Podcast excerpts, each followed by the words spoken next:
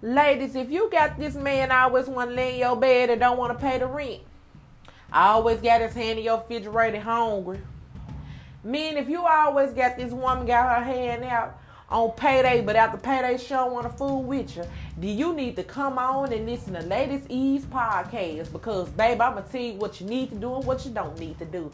I'll holler at you.